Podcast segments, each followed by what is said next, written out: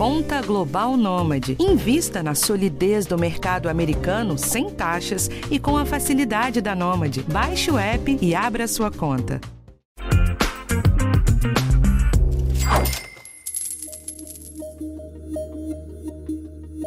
A vida do brasileiro não será fácil em 2021.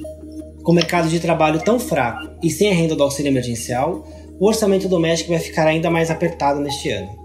Ao menos por hora, o governo não indicou uma continuidade para o pagamento do auxílio, nem informou a criação de um programa substituto. Eu sou Luiz Guilherme Gerbelli, repórter de economia do G1, e neste episódio do podcast Educação Financeira, nós vamos tentar te ajudar a conseguir uma renda extra neste ano que se desenha tão difícil. Quem me acompanha nesse episódio é a minha colega Patrícia Basílio, também repórter de economia do G1. Oi Patrícia, tudo bem? Oi, Luiz. E aí, tudo bem? Ao todo, segundo dados do governo federal, 68 milhões de brasileiros foram beneficiados pelo auxílio emergencial. A equipe econômica chegou a esboçar um novo programa social para substituir o auxílio, mas a proposta não seguiu adiante por causa da restrição fiscal do país. O auxílio custou quase 300 bilhões de reais. É um valor 10 vezes superior ao orçamento do programa Bolsa Família, que em 2021 está estimado em 35 bilhões de reais. Um estudo da consultoria Tendências ajudou a dimensionar o impacto do fim do auxílio na renda do país. Sem o benefício, a consultoria estima que a massa de renda no país vai cair quase 4% neste ano. No norte e no nordeste, a queda deve ser ainda maior. O tombo estimado é de quase 8%. Neste início de ano, muitos brasileiros devem estar sem renda alguma ou com uma renda muito pequena, insuficiente para cobrir os gastos do mês. Como a gente comentou no início desse episódio, o nosso objetivo é tentar te dar algumas dicas de como fazer dinheiro nesse momento de dificuldade. É importante pontuar que uma renda extra nunca vai ser o melhor cenário. O ideal é que todos tenham um rendimento fixo mensal, suficiente para cobrir as despesas básicas do dia a dia. Um dos primeiros passos para você conseguir algum dinheiro extra ao longo do mês é identificar um hobby que possa gerar retorno financeiro. Você também pode identificar algo que saiba fazer muito bem, como dar aulas de inglês, por exemplo nós conversamos com a Nath Finanças. Ela é orientadora financeira e administradora. Vamos ouvir o que ela tem para nos falar sobre renda extra.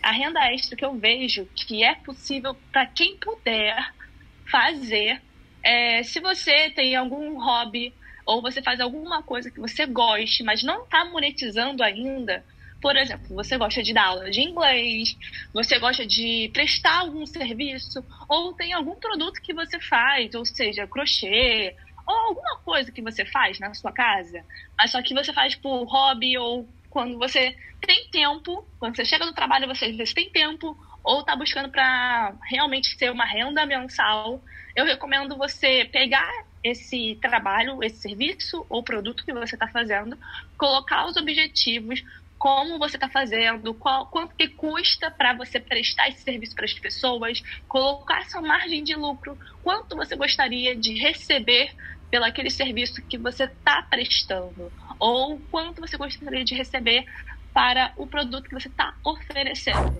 O que a Nath ressaltou é muito importante. Ao estruturar uma ideia para conseguir alguma renda extra, é importante pensar em todos esses pontos. Qual o custo para colocar de pé o que você produz ou o serviço que você quer oferecer e qual lucro você precisa ter para conseguir pagar todas as suas contas. É como se você estivesse criando um pequeno negócio. É importante também pensar na divulgação desse seu produto ou serviço.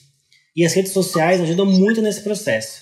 Divulgar o que você vende é um passo muito importante para você ter alguma renda extra. Estruturar esse seu negócio, ainda que ele seja momentâneo, também exige que você se planeje todos os meses. Ou seja, se as suas vendas tiverem um bom resultado, é importante que você guarde parte dos recursos e vá criando uma reserva de emergência, porque você nunca sabe como vai ser o mês seguinte. É a reserva de emergência que te ajuda a pagar todas as suas contas no momento de dificuldade financeira. Vamos ouvir o que a Nath fala sobre esse tema. Eu recomendo você chegar, colocar o objetivo, colocar o seu lucro, independente, ah, mas está muito caro colocar esse valor não é que seja caro. Quando você cria valor sobre aquilo que você está prestando, as pessoas compram.